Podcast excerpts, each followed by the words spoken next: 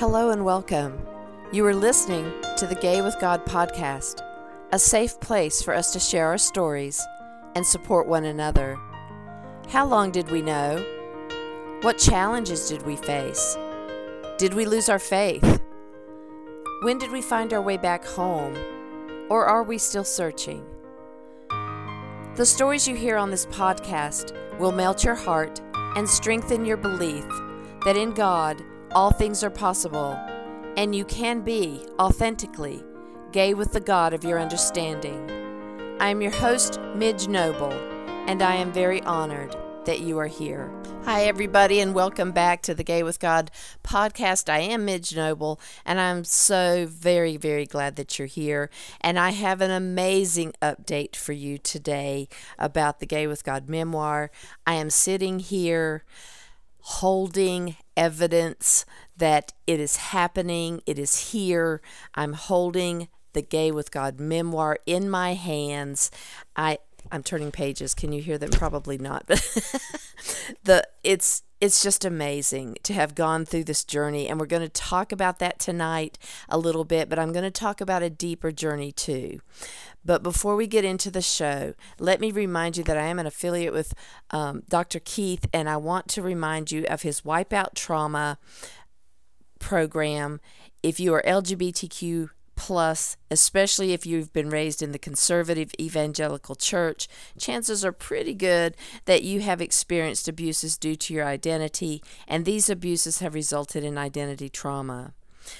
Dr. Keith is a bisexual man. After working on his own healing as well as that of his clients for over 30 years, Keith decided to take all his personal and professional experience and put it into a digital course to help you. It's called Wipeout Trauma. It will lead you on a 10 day journey to create a systematic and practical plan that you will practice daily so that you can begin to heal. As a bonus, Keith includes a forum community where you can ask questions, get support, and make connections with other students. This is an incredible and practical course, and it's available for you now at a low price that you wouldn't believe. You can find the link to Wipeout Trauma in the show page notes at empoweredmidge.podbean.com. When we talk about trauma, writing this memoir, as I've mentioned before, has been a little traumatic because there are memories that I've had that were very painful. Memories that I have tried to work through, memories that I have buried, memories that I thought I worked through, but uh, during the process of writing the memoir, it all kind of festered back up, and I started experiencing it in a whole different way because of writing the memoir and putting it on paper and reliving it and hashing it out and going through it again was quite difficult. So, on that journey, I had assistance. I had people in my corner, people supporting me, people understanding how difficult it is to write a memoir, how difficult it is to face old wounds, even though maybe healed over, but not exactly healed because we all bear those emotional wounds that have been maybe healed a little bit, but they fester back up from time to time. And as a therapist, I used to talk to the kids about having those wounds that are emotional be very traumatic because people see things on the outside of our bodies. If we've been bruised, if we've been burned, if things have happened on the outside of our bodies, people go, "Oh, oh, that's oh, oh, that looks horrible. That looks painful. Oh, you must really be in pain." And and they understand the trauma you've been through. But when it's emotional, unless we speak about it, and some of us couldn't speak about it, some of us couldn't talk about what we went through while we were children because of two things. One, we might not have been able to because we weren't safe, or we might not have been able to because we didn't realize how insidious the trauma was. We thought it was normal we thought that this is how everybody lived. We thought that this was just sometimes even our fault. We took on the blame. We didn't realize that it wasn't us that created this problem. One of the testimonials that was written for me for this book says this through candid, relatable stories that are at once both humorous and tragic. Midge takes readers on a journey of resilience and hard fought redemption, confronting even her most gritty and tender memories with understanding and compassion. She offers a model of what it looks like to reclaim a sense of agency, authenticity, and accountability, while still rooted in postures of empathy and humility. When I read that, it opened my eyes to, to remember that I really had no idea growing up how what was going on affected me. That I was living in a fearful self, most of the time, an anxious kind of self. And when you do that, you can't be completely authentic. You mask a lot of problems that are right in front of you. You you act like it's not happening. That you are fearful, like I said, and anxious most of the time, and that you you love conditionally. You don't know how to trust love.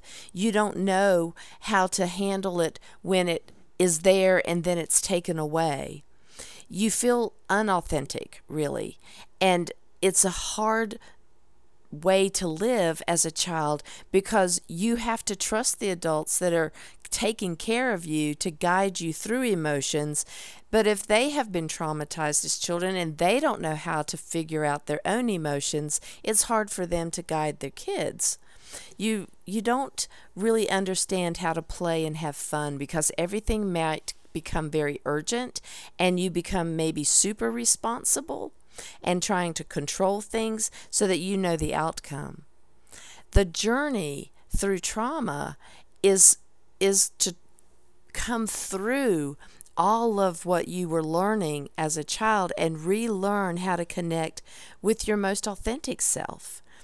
The person that's genuine and spontaneous and expansive and loving and assertive, being able to set really good boundaries, being able to be playful and understand that other people's issues with you may really not be because of you, but because of what they've gone through in their past.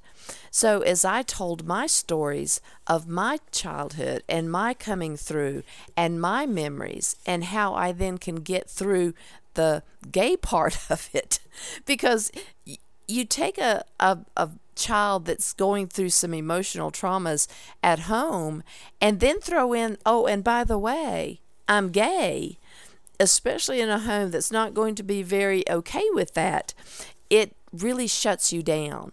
And I think that's why my journey to being an authentic gay with God lesbian was hard because I couldn't even admit it to myself. And I certainly knew I couldn't admit something like that to my family. It never even occurred to me that I was gay because I, I think I knew, bottom line, you're not going to be safe to do it. So, just to give you a sneak peek, my memoir is in four parts, and part one is all about my family. So, I chose to start with my family because I want you to get to know the people that I grew up with.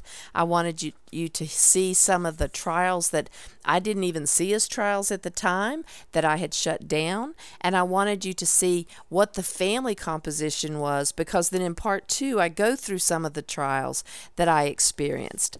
I talk about having a Jesus facade. Let me tell you, once you get to know me through my memoir, you're going to go, Really? you are like that? You're not going to believe it. But it's really interesting to see how far I've come, by the way. We can at least stand on that. Part three is all about searching. I tell a wonderful memory of a wild haired boy that I met while I was doing a substitute teaching job back in the day, and how I had to come through beginning to, to peel back those onions of masking and not knowing myself and coming face to face with a woman that just derailed a lot of my masks and my bravado. She understood that I was anxious underneath all of that. She knew before I even knew that I was gay, and she decided that I was a part of her journey and that she loved me from the minute we met. And I loved her too, but she was a whole lot more aware of where her love was going, and I didn't have a clue. And then part four goes into my rebirthing. I talk about the day that I died and how the authentic me was then born. I want to read a section f- for you from the chapter called Out of the Darkness. At this point, I'm actually attending an MCC, Metropolitan Community Church, and there was a gay pastor there who had talked to me about that it was okay to be gay, but I really didn't trust, from my fundamentalist background, that a gay person would have a clear understanding of that. That, of course, they would want to believe that they were gay and they would shape the scriptures in order to make that work out for them. Now, I know how this all sounds and understand that I've come through it all. I, I, I do regret some of the journey that I've been on, but I know it was all for some purpose. So I was attending this church, and the minister knew that I was looking to find out if I was gay, but I still felt like I would go to hell if I found out that I was. And I wasn't really sure at that point what I would do. Suicidal ideations were always present during this time of my life, and I was convinced that I probably would kill myself if I found out because I couldn't blend the homosexuality and the scriptures. When the last hymn, It Is Well With My Soul, started, I lost it. I began sobbing uncontrollably to the point that I was struggling to breathe. I clutched my body and rocked while the sobs continued, and I kept thinking, Oh my God, I am gay. I am really gay. As the song ended, I tried to pull myself together. Several people around me smiled, touched my arm, and asked if I was okay. Embarrassed, I avoided eye contact and said, I'm fine. Just then, Pastor Tina came up to the pew and said, I need some help in a minute. Can you hang out? Yeah, sure, I answered. When she returned, she sat down on the pew and said, Looked like you were dealing with some pretty heavy feelings tonight. Yeah. Want to talk about it? The tears started to flow again as I whispered, I think I'm gay. The tears got heavier as Pastor Tina put her hand on my arm. You are going to be okay. God loves you. I kept my head down and tried to get a hold of myself. I hate crying in front of people. Listen, a bunch of us are going out to eat. Come join us. Thanks, but I should get home. Mary is waiting for me. I remember what you told me the first time we met, and I need to make sure you're okay. So I really need you to come have a bite with us. Call Mary and let her know. You can use the phone in my office.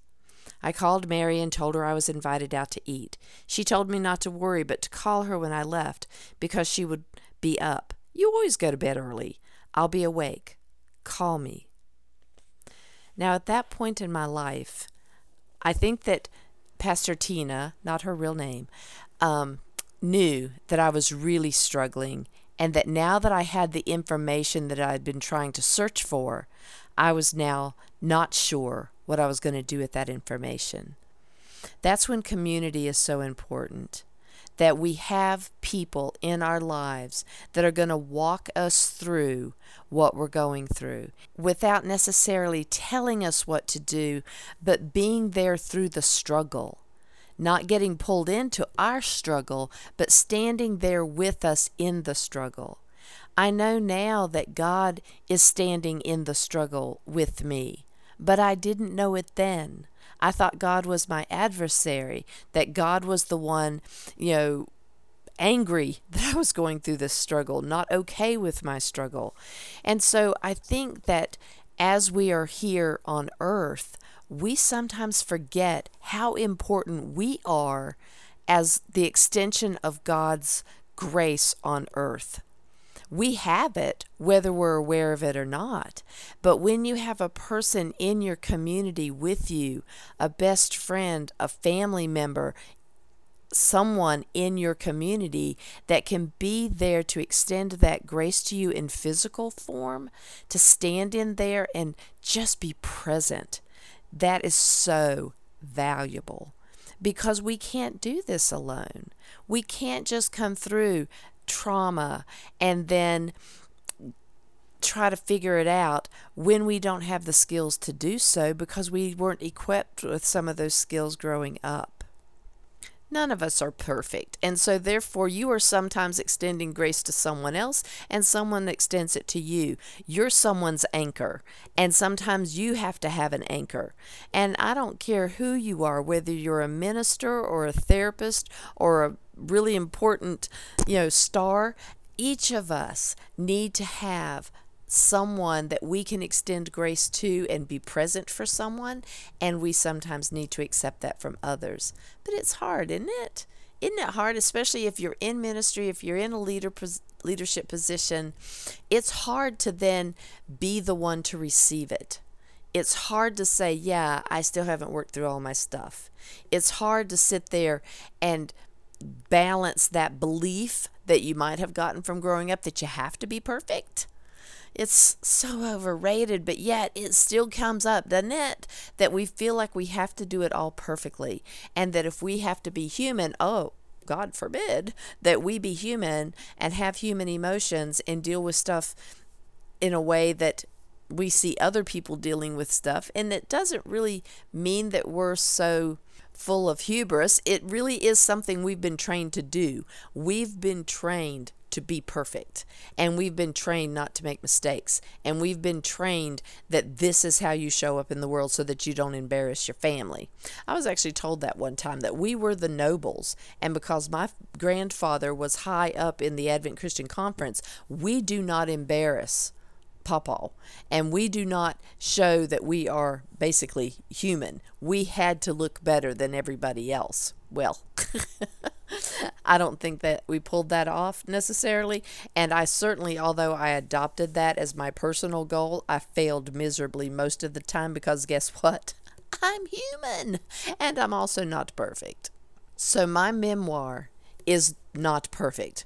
My memoir talks about my worst times, my family's worst times. It talks about redemption. It talks about success and it talks about coming through a journey to find what I'm looking for and to then understand that my journey's not over, that it can't be because I'm still living. And that means I still have lessons and losses and celebrations and more things that I'm going to be called to do. And that's because I'm still here. I'm above ground and I'm still breathing and I'm not done. We're never done. As long as we're on earth, we are still open to being used in a way that will bring us to our highest and best self and to maybe, if we're lucky, help someone else on their journey. In the back of the book, as most books have it, there's an acknowledgments section. And I hope that if you choose to pick up this memoir and read it, please read the acknowledgement section because I am not on an island and I did not do this memoir by myself. Not only, of course, did I have the support of my beloved, but there were so many people that had a hand in this memoir that made it better, that helped me through it, that were there to help me in the times where I wanted to just stop and when I thought I couldn't write anymore, I couldn't go through any more of it. So please take the time to read the acknowledgement section at the end because I truly love the people who helped me through it and having this podcast and being able to talk to you guys and being able to share this with you, you are also my people. So thank you, by the way, for your part in letting me talk about my journey of being gay with God. I really appreciate it. So I'm excited. I'm excited that the memoir is done. I have done the proof copies now. I've looked through them, I've approved them, and I'm in absolute launch mode now, which means that books are going to be printed. I'm going to be able to meet with my publisher this Thursday and my book consultant, and we're going to talk about ordering books so that I could have at an event in Hartford. And I'm already setting up times that I can go and speak in different locations and be there to do signings. So, you as a listener of this podcast, Gay with God, if you have a church, a woman's group, a, a Zoom meetup, if you have a meetup that you do in your community, get in touch with me at empoweredmidge at gmail.com. Write to me and let me know if you would like me to come to one of your events and let me share my Gay with God memoir with your people and let me know how I can serve you. I do have book club questions at the back of the memoir, and I would love to zoom into your book club at some point and answer questions and and I would love to do that. And I would love to come in person in places that I can get to. You know what I mean. So please be putting your heads together. Let's get me booked for some events because I'm so excited. Now that it's done, I'm so excited to bring it to you guys and be a part of your own journey. I want to thank you guys so much for being a part of my journey as I do this podcast and now with my memoir. I really appreciate each of you so very much. Check out our Facebook group, Gay with God, where we do a monthly Zoom group entitled My Faith Journey. The next Faith Journey meeting is going to be on September 18th at 6:30. You can find that Zoom link in the Gay with God Facebook group. And also, I'm doing the Ask Me Anything monthly group that I'm doing up through my actual launch date for the memoir, which is October 11th. But you can ask me anything, and we can talk more about the memoir at these monthly Zoom meetups. And the next one for that is September 14th at 7 p.m. The Zoom link for that is also in the Gay with God Facebook group that I run. So when you look for Gay with God and you come into the group, make sure you answer all the questions so I can see you on the inside. If you are listening to this podcast and are questioning whether you can be gay and be in a relationship with the God of your understanding, if you identify as LGBTQI, plus or not even sure if you're gay, God has always been within you, even when you didn't know it. You have always been gay with God. If you are struggling with your journey to come out or you're struggling with your faith journey, please connect with me for some coaching. You can do that at empoweredmidge.podbean.com. Scroll all the way down the page of the show page and find a way to connect with me. You can also connect with me through my website, gaywithgod.com. All right, guys, thank you. Thank you, everybody. Stay tuned to see how you can join the Gay with God community. And as always, you are loved. I want to invite you to become a part of the Gay with God community. How can you do that? Stay connected by messaging me your thoughts and comments in the comment section under the downloads of the show on the Gay with God show page. Subscribe to this podcast wherever you listen and share, share, share so we can increase our community outreach and be a light to those who are struggling to claim their faith. Consider being a sponsor so I can highlight your service in our community. We are all worthy of respect and a relationship with the God of our understanding. I want to thank you in advance for supporting this podcast. Together, we as a community will keep this show visible and our community stronger. Deep gratitude to my friend Tim McClendon of Tim McClendon Music for allowing me to use an excerpt from Interlude 4, a song found on his CD entitled Sundance.